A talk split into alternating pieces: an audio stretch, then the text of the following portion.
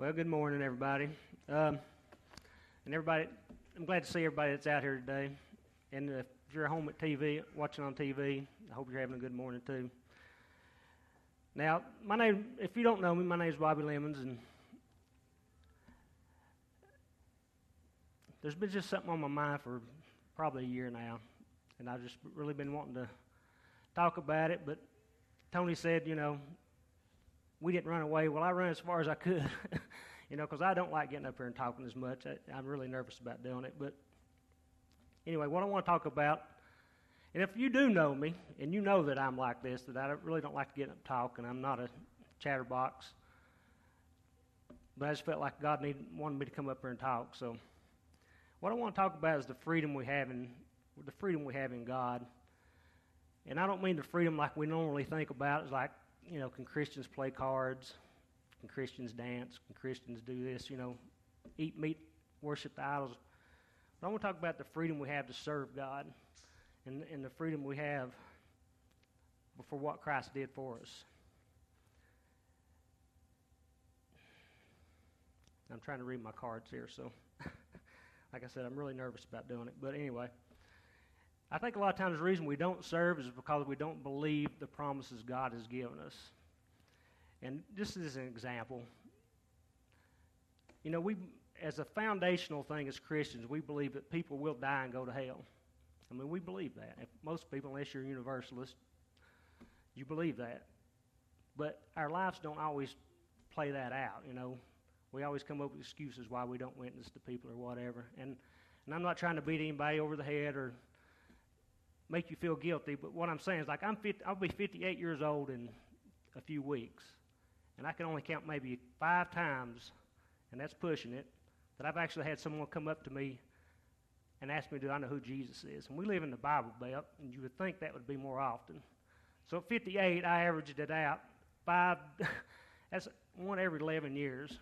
You know, and I just don't think our, our lives always work out the way we, what we believe. You know, we don't always live it like we say we believe. So, again, that's just an example. But, but I want to talk about the things we don't believe that God's done for us that we can serve Him freely and not be worried about things as much as we do. So I want to talk about how we've, before I talk about the freedom we have, I want to talk about how we've obtained this freedom, and then talk about how maybe in our lives we could work it out and, and serve God better than we do. So, how we've obtained this freedom is the work that Christ did on the cross. And it's a multifaceted event that took place when Jesus died on the cross that we, we can't quite comprehend all of it. But it's, it's like a mosaic or a puzzle. There's all these different elements to it. For example, there's the ex, expiation, the propitiation, the substitution atonement, there's all these little pictures, but it's all one work. But the Bible breaks it down into little specific ideals so we can understand it better. Now, we can't just take one of these things and think that's the whole picture of Christ on the cross, but it just helps us understand it all so we can see the whole big picture of what he did. But the one I want to look at, the element I want to look at today is found in Mark chapter 10, verse 45. And what's taking place here is Jesus tells his disciples he's going to go to Jerusalem and die.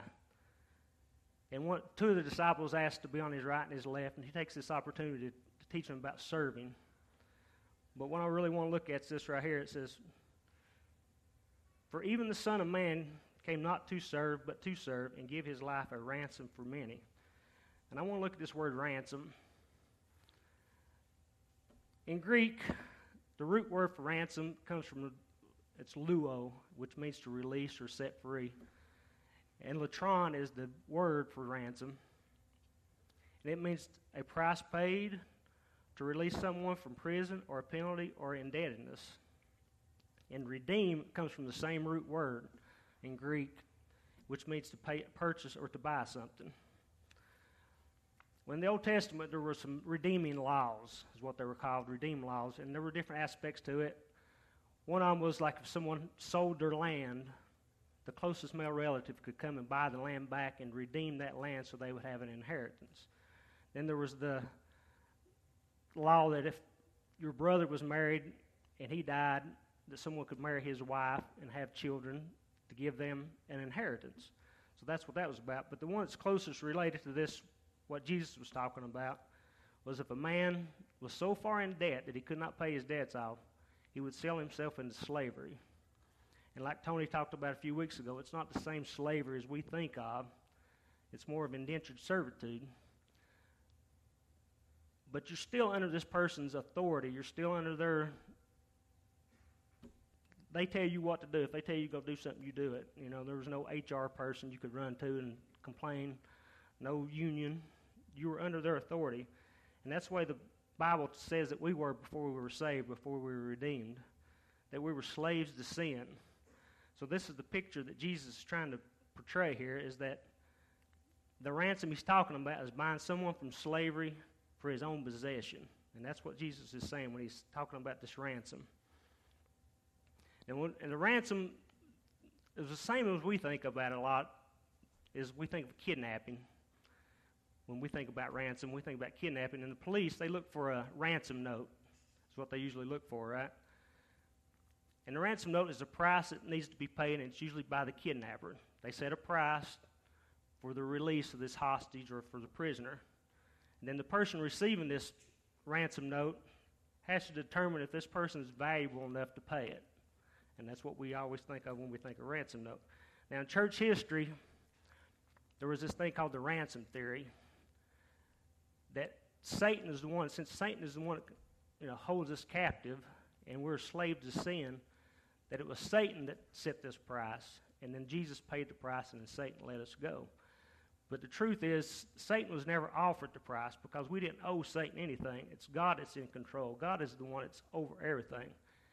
So God's the one that set the price. God is the one, because we have injured God. We are indebted to God. Every, we were born into sin, and every time we sin, we get further and further in debt. So we can never pay the debt off. And uh, so the way the scenario is, God sets the price for our redemption. But it's not only God sets the price, but He furnishes the price. He sends His Son. You know, sometimes we hear people talk about Jesus, the loving Jesus, but the angry God, and they pit them against each other, not realizing it was God that sent the Son. You know, for Jesus, for God so loved the world that He gave His only begotten Son. God, it was from all eternity, Jesus the Father and the Spirit agreed on how this would work. They agreed that this would be the way that redemption would be done.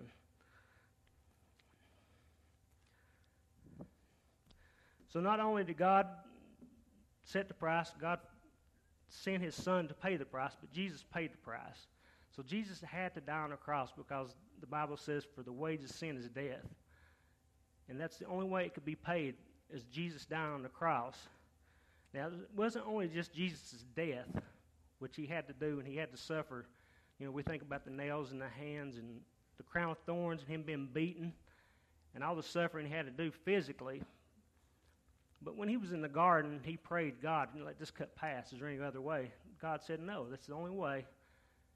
And the angels ministered to him, but he went back and prayed again. And I think, you know, he, the sweats of blood, it wasn't so much he was worried about dying which was a terrible thing, and he knew what he was going to have to endure, but he knew he was going to have to receive the wrath of God.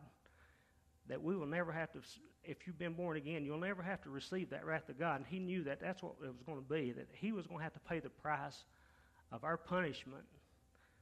And that's why the sweats of blood, he knew the anguish that that was going to be. In his humanity, he was going to be separated from God. And he had never been separated from God in his humanity.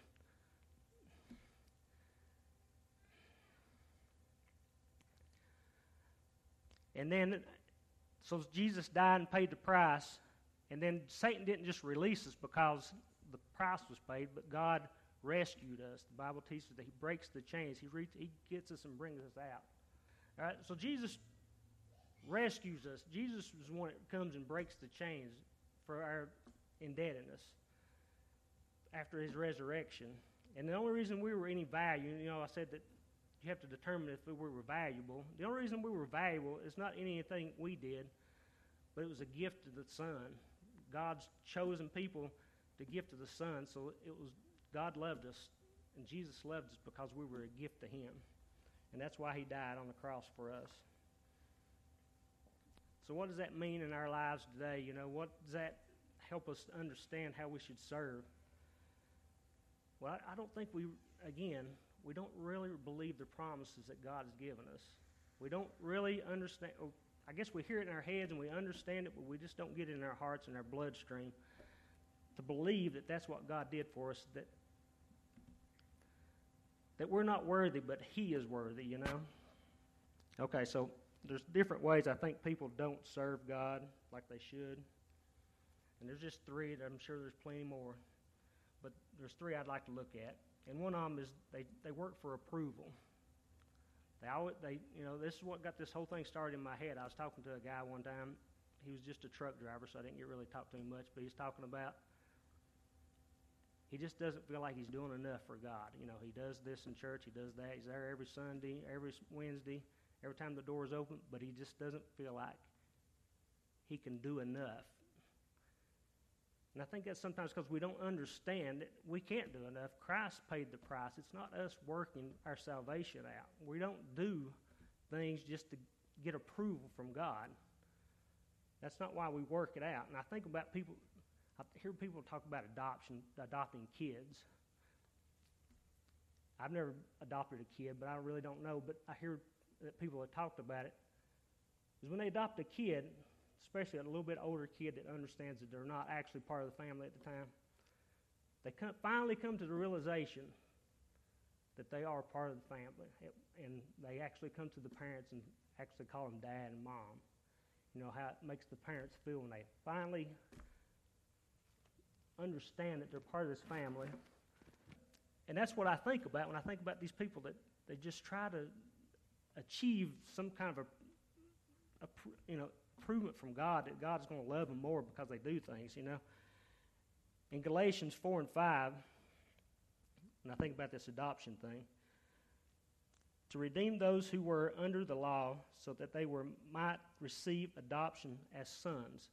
If you can just come to the realization that you are a son, that you are accepted as a, as a family member, that you don't have to try to do things. You know, as, as a younger sibling, I can understand that a little bit because if my brother, older brother, did something like jump off the diving board, and my parents were like, "Hey, hey," I'd say, "I'm going off the high diving board." You know, I would try to get more approval, and I can, so I can kind of understand that. So I think we just, if somehow we can just get it in our hearts to believe that our standings before God. Here's another in Romans 5, 8, 5 15.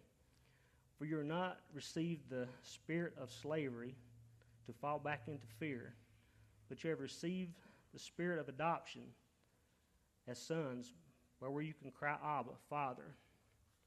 And that's one of the ways people reason, maybe they serve for the wrong reasons, what I'm saying on that one.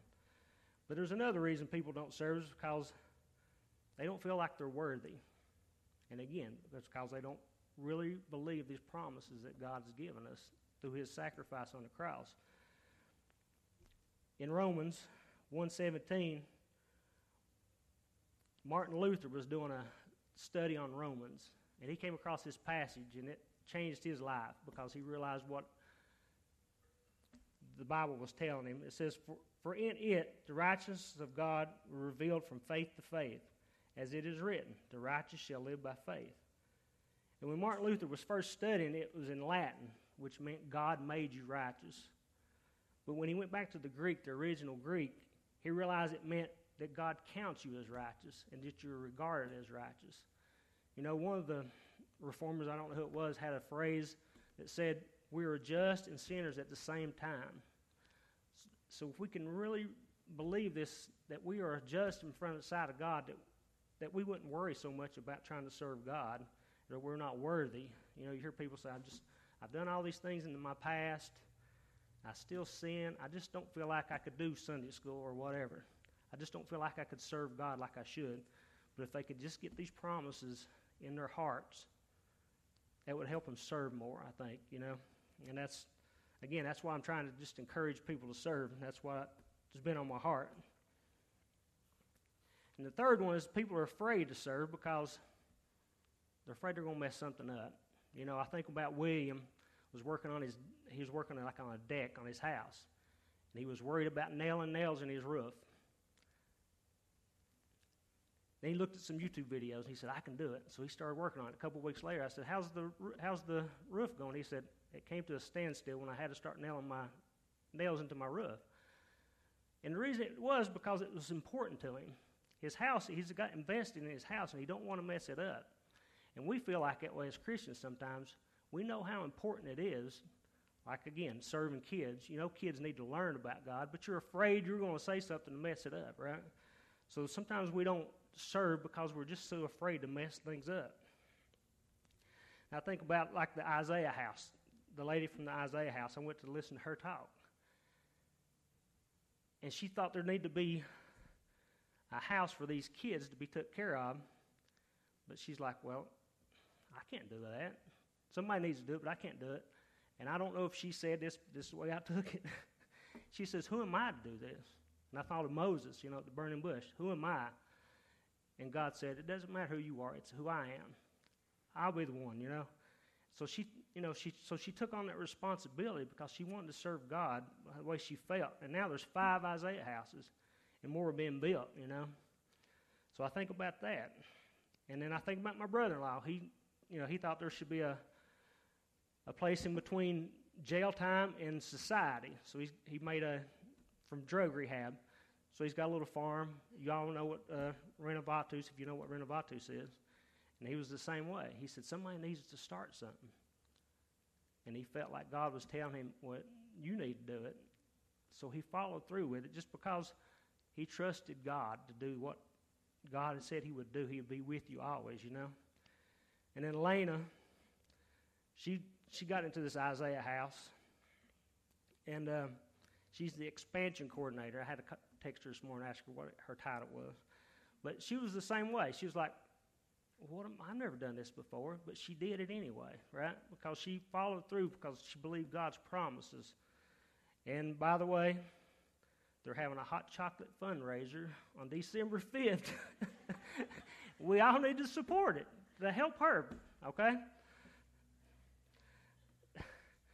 All right, and then I think about you're not going to mess up God's plans, okay? God is sovereign. You're not going to throw a monkey wrench into his plans. He will take care of it. You know, I think of Joseph when uh, his brothers, he says, You meant it for evil, but God meant it for good. Well, if you mean it for good, I believe God will take care of it, okay? If you feel like God is telling you to do something, do it. We might mess up. We might do it and it not work, but you shouldn't be afraid to try. If God's telling you to try, follow through, you know? Just just trust God. Like I said, God's sovereign. He'll take care of it. You don't have to worry about you messing something up. Someone well, you know, like me getting up here talking today, the last time I talked, I was really, really nervous, of course. But I was telling some of the guys, right before I got up here, I thought about this one guy I used to know, used to tell me, in a hundred years, who's going to know? So I thought the same thing about getting up here and talking. If I get up here and make a fool out of myself and you're all bored for 30 minutes, 20 minutes probably, what's it matter in 100 years? It don't matter. But if, if it changes someone's life, if you do something because God's telling you to do it, change someone's life, it could be generational. You know, if they get if they were to get saved or come to God and then their grandkids and you know their great grandkids, it could be generational. So just you know, I just encourage you to follow what God is telling you to do. Uh, there's a scripture in the Bible that says something about the gods of the gates of hell will not prevail against the church, and sometimes we think of that as Satan will not tear down the church, but if you think about it, the gates of hell is a defensive mechanism. The gates are not an offensive mechanism. So, what it's really saying is if the church would rise up and do what it's supposed to do, it would break through these strongholds. It would break these gates open and release people from their bondage where they're at. And like I said, I just wanted to try to encourage you all to, to serve if God's trying to tell you to serve. And I know it's not easy because I know it's not easy for me to get up here and talk. so I'm just trying to encourage you to serve, and I'll let the band come up and I'll just pray for us. Lord, I just want to thank you for what you did on the cross, God, paying our penalty for us, and that we are sons. We're adopted into your family. If we can just take these promises and act on them, maybe we could change the world, you know, like the disciples in the New Testament did. Thank you for what you've done for us, Lord. Jesus' name I pray. Amen.